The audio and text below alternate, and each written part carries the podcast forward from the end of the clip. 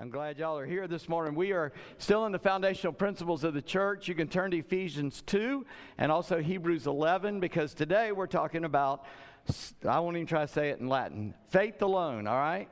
Uh, we're going to talk today a little bit about faith alone. And so as we turn there, I want to read these uh, few brief uh, scriptures. Um, I'm going to uh, just take three verses. Usually I like to take a passage, but of course it's a topical sermon, and so um, I'm going to have to skip around a little bit. We'll look at a few more verses in this. But last week we talked about Ephesians 2, all 1 through 10. I just want to re pull out verse 8. And there it says, For by grace you have been saved through faith, and this is not your own doing. It is the gift of God. That and this is not your own doing refers back not only to the grace, but also to the faith. Both of those things are not of your doing. And then in Hebrews chapter 11, which is known as the, the chapter of faith, uh, because it lists out many of the Old Testament heroes of faith. And in verse 1, it says, Now faith is the assurance of things hoped for, the conviction of things not seen. And then skip down and look at verse 6.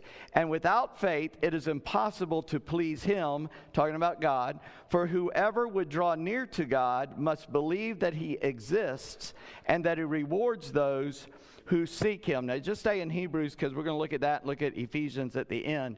And uh, these foundational principles, and you might say, you know, that's not typical what we do, and why are you uh, doing that? Uh, it's important to understand these are some of the basics way, basic ways we understand what the Bible teaches, and we need to hold on to those because it eliminates so many things that aren't real. You know, sometimes when you're trying to figure out a truth, one of the first things you do is eliminate what is not true, right?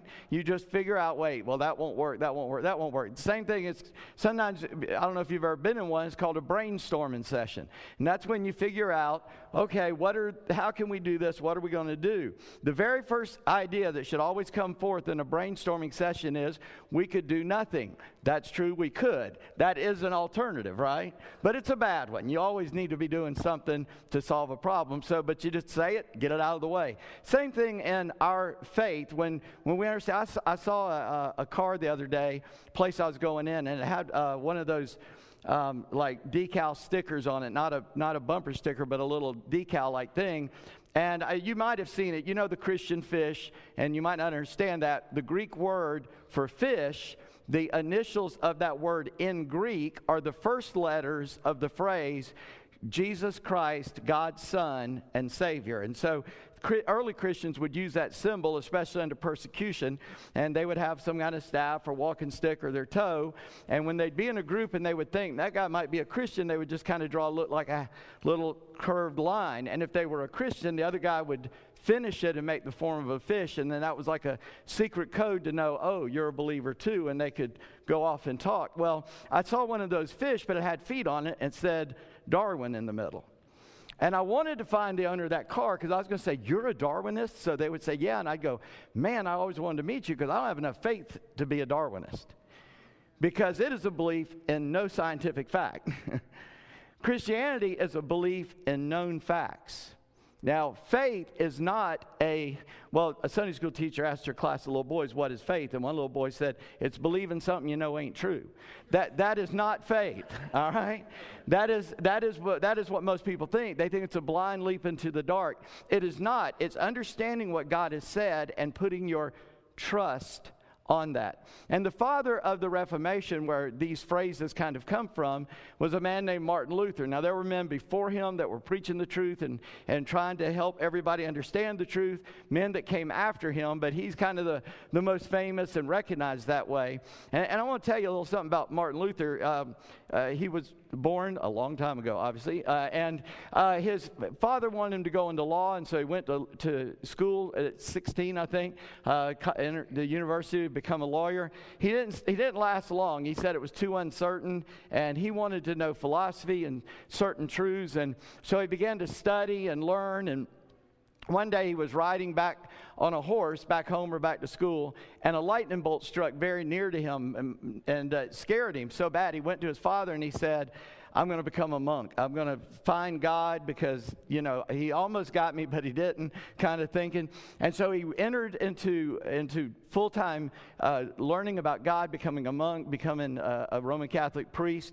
And he never found that peace of God. He never felt settled that he knew what was going on. And in fact, he would talk to his superiors about it. They sent him to, to Israel, and he did the whole Via Dolorosa on his knees, you know, tore up his knees, crawling around, trying to earn his way to heaven. Well, the only people that could study the Bible in those days were monks and priests. And he's studying the scripture and he comes across Romans chapter 1. And you don't have to turn there, I'm going to try to. And in Romans chapter 1, he, he read these words in verses 16 and 17. For, um, let me grab it. For I am not ashamed of the gospel, for it is the power of God for salvation to everyone who believes, to the Jew first and also to the Greek. For in it the righteousness of God is revealed from faith for faith. As it is written, the righteous shall live by faith. And he understood that all of his all of his activities, all of his self uh, denial, all of his seeking after God weren't going, was not going to help him. The only thing that would help him was a, was a faith that what God had said in His Word was true, and he began to trust that. And so he began that journey. That uh, the most famous part was when he, on October 31st, when he nailed the 95 things he had against organized religion of his day. People ought to say that to you. I'm against organized religion. I always say, yeah, Jesus was too. You know, he, he, he, he the only people he ever fussed at were religious people. He wanted us to have a relationship with his father as he had a relationship with his father. And sometimes you say, well, we're Baptist, glad we're not like those other folks. Well, we are. I mean, all you got to do is change the order of service. In the old days, people get all upset. I mean, it used to be a, a call to worship, and that was the organ, you know, chiming the hour, boom, boom. The choir would come in and sing Amen until everybody fell asleep, you know. Eh, And then it was three songs. There was an offering in there somewhere with the offertory on the organ. I know about that because my sister played the organ. Whoa, whoa. She played all that. And then the preacher, would preach, and then invitation. We go home, man. If you did the, if you did those hymns out of order or just anything, people would get all upset like you had denied the scriptures. You know. We, we're just as bad, you know. I, we, we're giving away these hymnals because they sit in the pews and we don't use them. They'll get used if y'all take them home and read them. Because when we want to sing a song today, you know, we just put it up here. right? I've got a bunch of hymnals. I got a bunch of different ones. That's that was that one was made in the '90s. I got them way back. Y'all know there were thousands of hymns written, and you only know a few of them.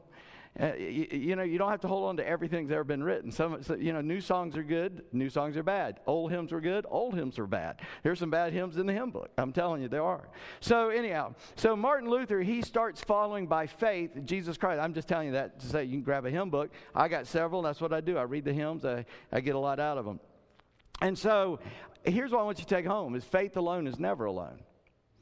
Faith alone is never alone. In other words, we believe in faith coming to God by faith alone, but faith that seeks God and knows God is never alone because God is with you and there's there's more with you. So here's I want to just get into it. So why faith alone? And I've already uh, give the hint of it. In the days that that Martin Luther lived, there was a, a great uh, system of a doctrine of works to produce faith to, to produce grace apart from faith. But faith is two things, and, and I want to make this really clear because we talk about the faith and we talk about our faith. The faith is the organized understanding of of uh, Christianity, what we believe, who we believe, how we believe it. And in fact, in Jude chapter, in Jude only has one chapter, verse 20, it says, building yourself up in your most holy faith praying in the Spirit. And what, what he's saying there is you got to understand, you build yourself up, you get your, your strength from knowing what we believe, and then you pray in the Spirit. And, and the result of that faith, that understood system of belief, and praying that toward the Father. But faith is also something that we personally have that we exercise. Now, the simple word is belief, right? The, the simple word that we find in the Bible for faith is a word that just means believe. It means I believe in that. And so, as my uh, unknown friend that had the Darwin thing on his car, he has faith in sticks and stones and rocks because to believe in evolution, you got to believe matter is eternal and it never goes away, which we know that's not true um, because matter is always deteriorating. So one day it'll all deteriorate till it's gone. That's why they give you impending doom about the earth's going to, we're going to destroy the earth. And no, we won't. Actually, God's going to do something with it, but we're not going to do anything with it. But anyway, it, it's a belief that uh, matter is eternal. And so out of that matter, uh, you know, some chemicals formed and got together and they got hit by a lightning bolt and poof, life was there. All you got to do to defeat Darwinism is ask, so we came from animals, monkeys? Yeah. Well, where'd the monkey come from? Well, it came from a dolphin crawled out on the ground. Oh, well, where'd the dolphin come from? Well, it came out of the water. Well, how'd the water get there? Well, you see, there was this water and there was stuff in there, and there. Well, well where'd the do- well? It came out of a, some amoebas got together. Well, where'd the amoebas come from? Eventually, you got to get back to a creator, or you got to believe matter is eternal. Now you choose. And if you choose matter, go get you some sticks out of the yard, fell off the tree, put them up as an altar, and bow down and worship them. We worship the living God who, in the beginning, out of nothing, created everything. According to Genesis 1 1, in the beginning, God created, Barashit bara Elohim. God created out of nothing everything. And that is who we worship. I wasn't speaking in tongues, by the way. That's the Hebrew first verse, okay? Just telling you. Might not have pronounced it right, but that's what I was attempting to do there. So faith is also this trust of those beliefs, okay? Not only is it a system of beliefs, it's trust in those beliefs. We can illustrate that several ways. The most famous is I could pull a chair up here and tell, ask you, would this chair hold me up? Sure, you'd all say, yeah, I believe it would hold me up. Absolutely. But it's not holding me up because I'm not sitting in it. Faith is when I sit in it, I trust it, I put my weight on it and I believe that it will hold me up. And so there was this doctrine of works to produce grace apart from faith. But also, there's another error we make, and that is the object of our faith. Uh, one of the, uh, you know, faith people, healer people, they so called, is really not faith. The word of faith kind of people. They said you got to have faith in your faith. People say I, that's in popular songs. You got to have faith. Faith in what? Faith in who? Faith in me? Listen, I mess up too much to trust me and have faith in me. And I don't know anybody hadn't messed up, so I don't have a lot of trust in any of y'all either.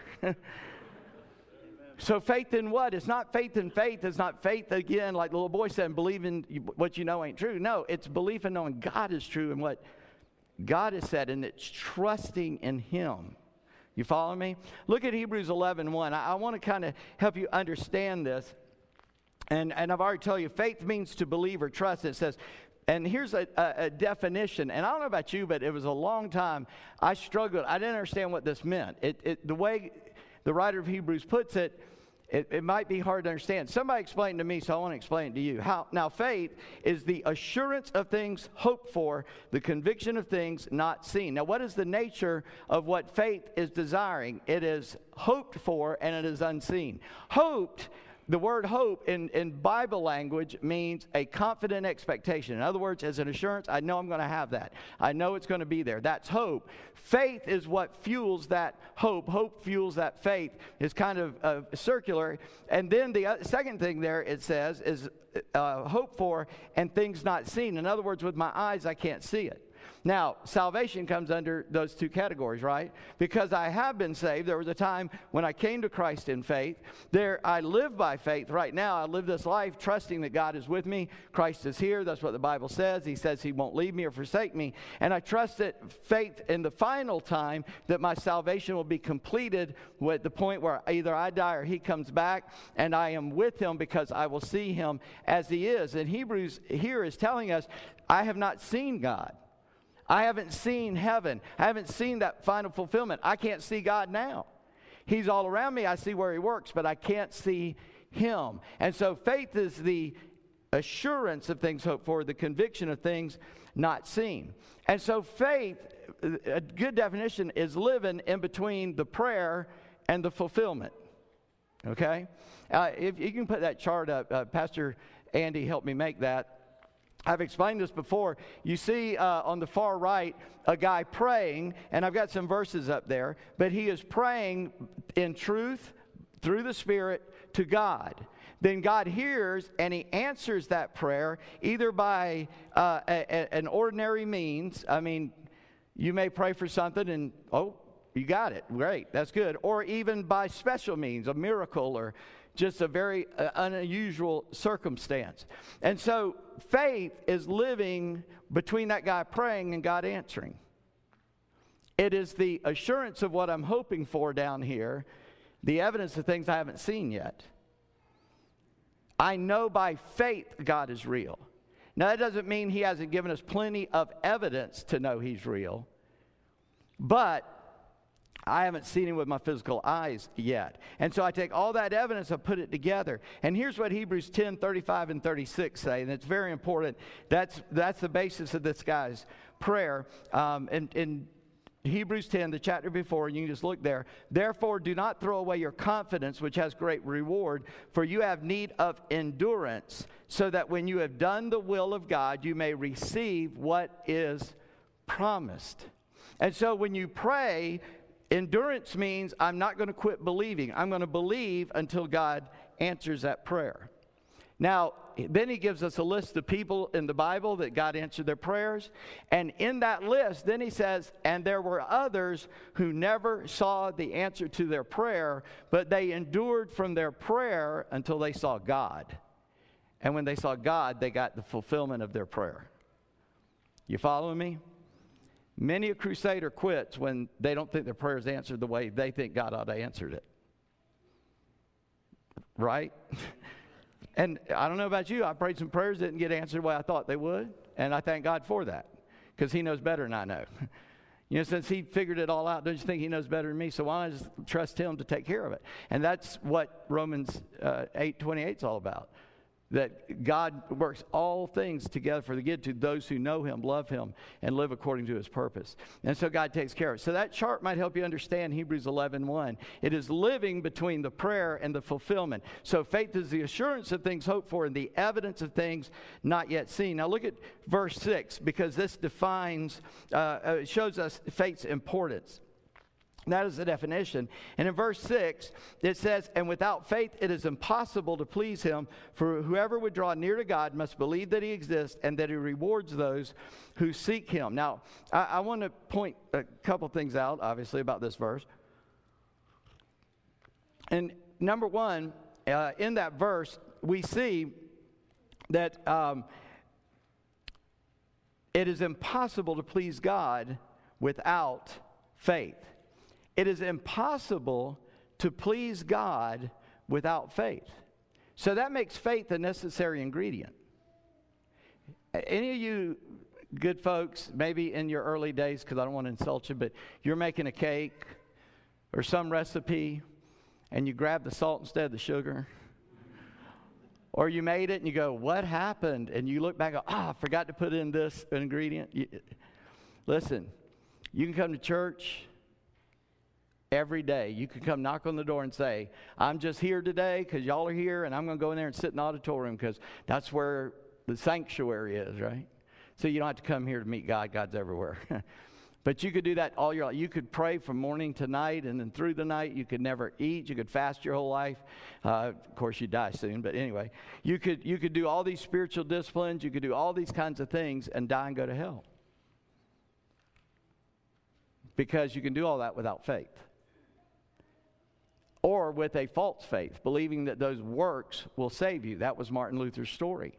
He was doing all the right things, but he never had peace with God until he trusted, put faith, trust in what God said. The righteous live by their trust in God, not in their works of men. And so in, in, in verse 6 here, he says, Faith, it is impossible to please God without this ingredient, this faith. And that faith includes these beliefs. I, I, I, mentioned evolution earlier. See, I believe that if it says if you're going to draw near to God, first of all, you got to believe He's there. And by the way, the atheists and the Darwinists, it's funny how much they fight a God they don't believe in. I mean, I, I, I don't fight against fairies because I don't, they're not real. I mean, like elves, you know, fairies, you know, woodland creatures that we've never seen. I don't say, What, you're an idiot. You believe in fairies? No, I just go, Okay, he's an idiot, but I'm not going to fight him over it. Like, just like, cool, man, have fun with that. You know, I'm just back up a little bit. And that's how they feel about us. But listen, the Bible says you're going to draw near to God, first of all, you got to believe He exists. And then secondly, you got to believe that He's a God that will listen to your prayers. Right? Believe not only do you believe, but you trust Him enough to go after Him. Notice the verb in the verse. Not the verb that God exercised, but the verb we exercise. If you, mu- you must believe He exists, and He rewards those who seek Him. Seek Him, not seek a religion, not seek an answer to a prayer. Seek God.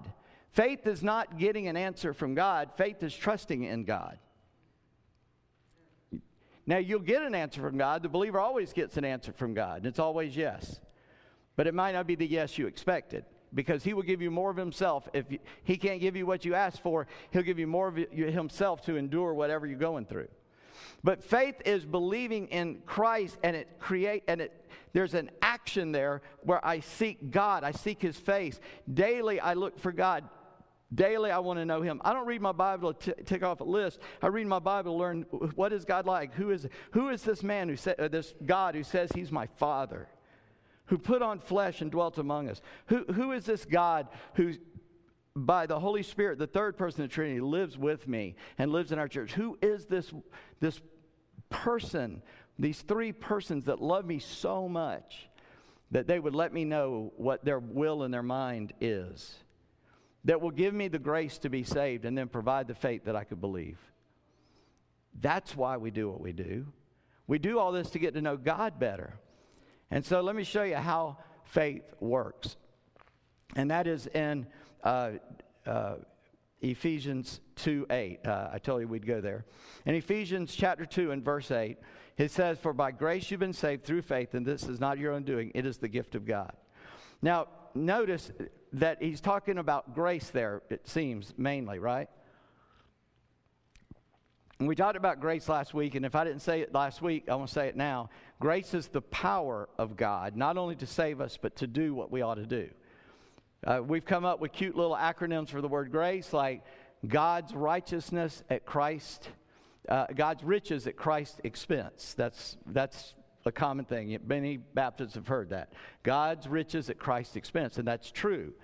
But it's also God's righteousness at Christ's enabling. He enables you to live righteously because he lives with you. 2 Corinthians, he who knew no sin became sin that we might become the righteousness of God in him. Jesus died to give us God's righteousness. And so faith makes grace work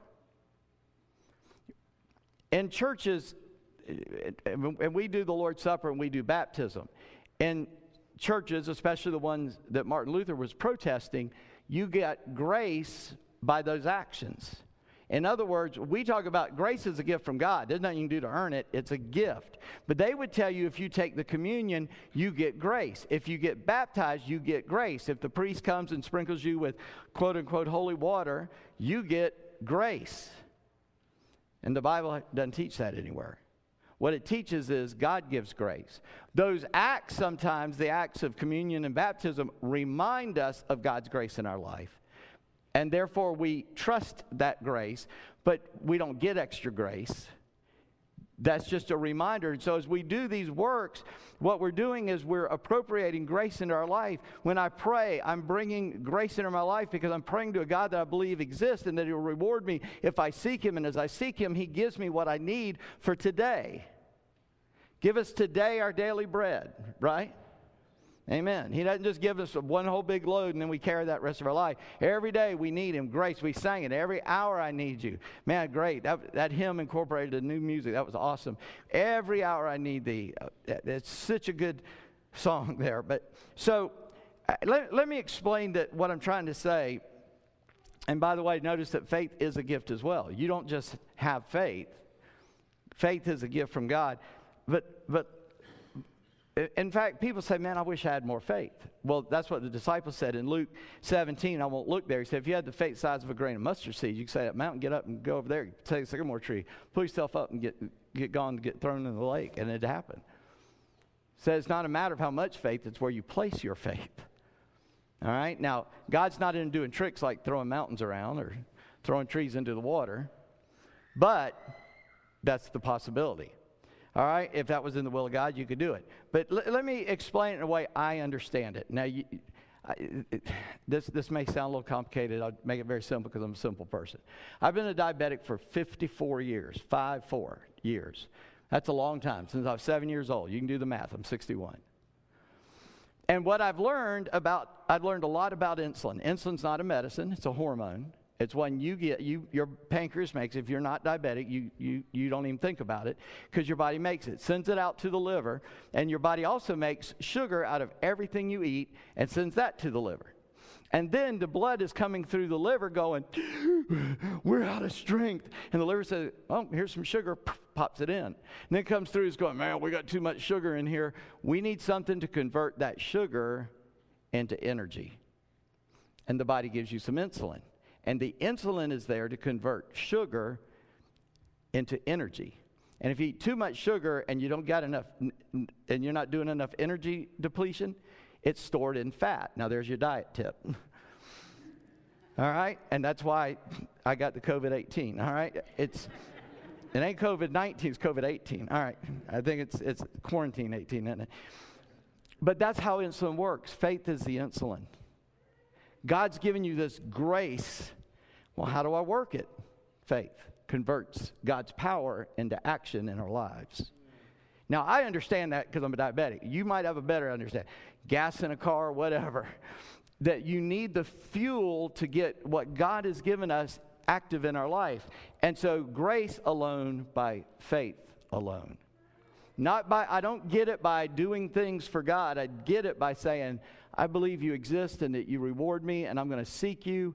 And Lord, I'm going to live trusting what you said in your word. And when I do that, grace is activated in my life so that I can live this day to the glory of God.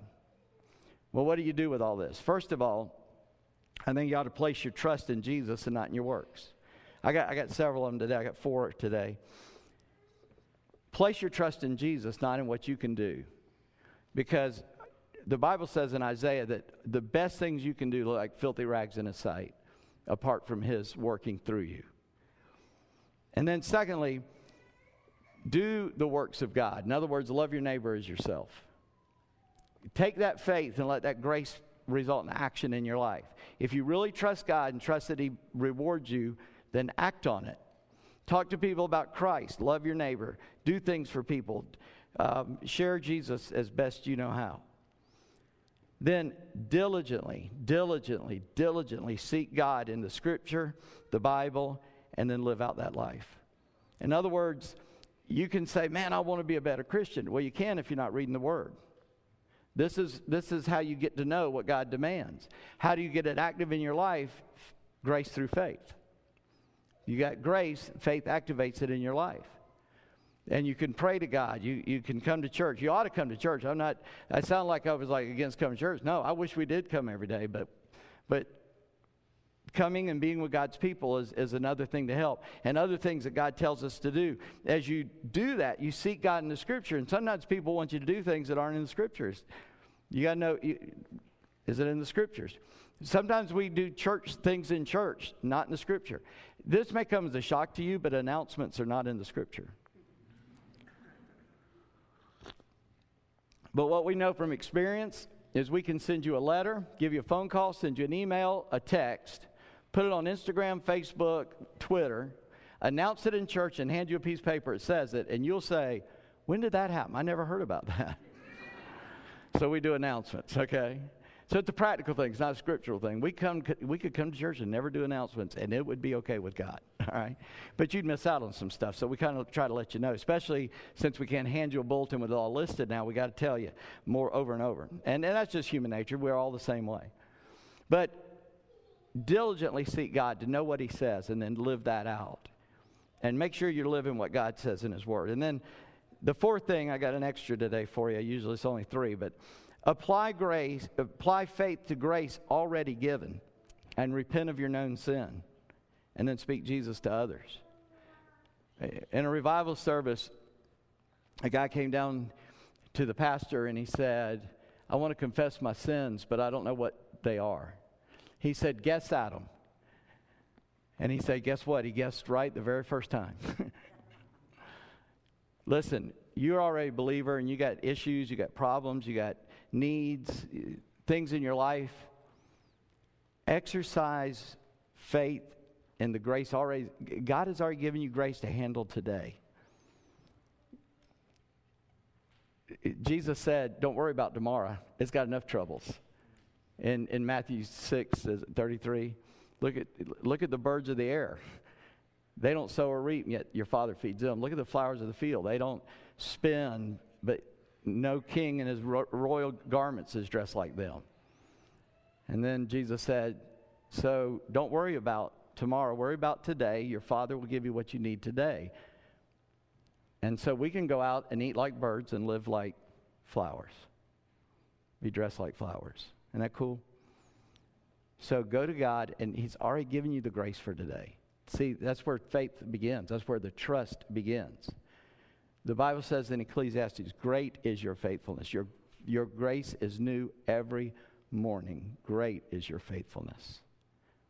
Every day, God gives you grace for a day.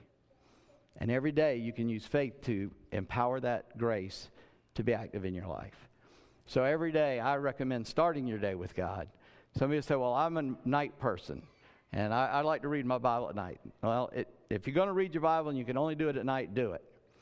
But if you at all can get up a little bit earlier or spend a few minutes in the morning with God, I recommend that. Because usually when I'm sleeping, I'm not fighting demons. Occasionally that happens. But all day, oh yeah. When I'm up and at it, that's when I really need God in my life. And so I just recommend that to you. It's not a, again, it doesn't say you have to, but David did say, Early will I seek thee. Uh, the dawn will find me seeking you. Jesus went out at great time for daybreak. But I think those men prayed all day, knew God all day as well.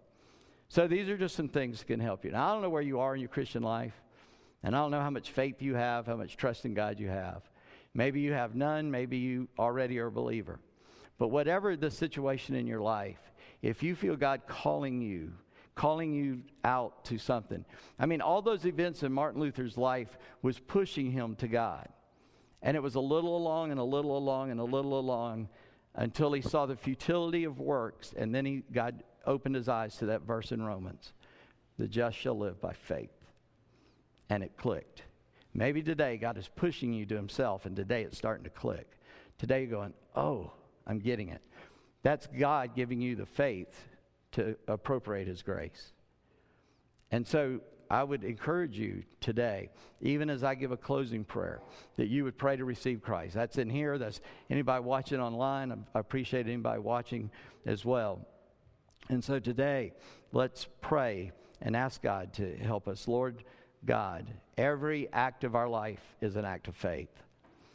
Lord, when we get in the car to drive to come here, it's an act of faith that we're going to get here. We understand that kind of just everyday faith. But Lord, the faith that brings salvation into our life is a gift from you. And Lord, we, we ask, I ask right now in Jesus' name, Father, that you would speak to each heart, mine included, that hears this message today. Lord, I pray that around the world there are faithful proclaimers of the Word of God, and I pray it bear fruit. But Lord, today, in the place you've given us, we ask that your message of, of, of grace through faith would resonate in our heart and our mind. And that those who need you will right now, in Jesus' name, cry out to you and ask you to be their Lord, to be their boss, that they would surrender their very being to you and say, Take all of me, God. Take my mind, take my soul, take my spirit, take my body, take my emotions, take my finances, my job, my relationships. Take everything, God, and that they would lay it on that altar for you. Lord, if there's someone who has believed in you and you're letting them know, hey, there's a there's a room in your house you haven't let me go in and clean up. There's a there's an area of your life that is still not surrendered to me. That Lord, by faith, they will let go of that and put it into your hands, knowing that you'll do more with it than they could do with it themselves. And if it's harmful, it's better they get rid of it anyway. God, I just ask that you would speak to our heart, Lord, in a way that I can't speak with words. But Lord, that you would take the words given and you would drive them home, and that we would understand your love for us. A God who not only made us, but redeemed us when we went into rebellion against you. And that, Lord, that we would trust the, the gift of Jesus' death on the cross, that shed blood, and we would come to him and die with him on the cross, that we could be raised up into a brand new life of living righteously with you. Lord, we thank you. We love you. We ask today that you would be honored and glorified. In Jesus' name, amen. If you're listening online and you prayed a prayer like that, please get find a pastor, find a Christian friend, and let them know what God's doing in your life so that they can help you to grow in Christ. God bless you and go in peace in, in Christ. Amen.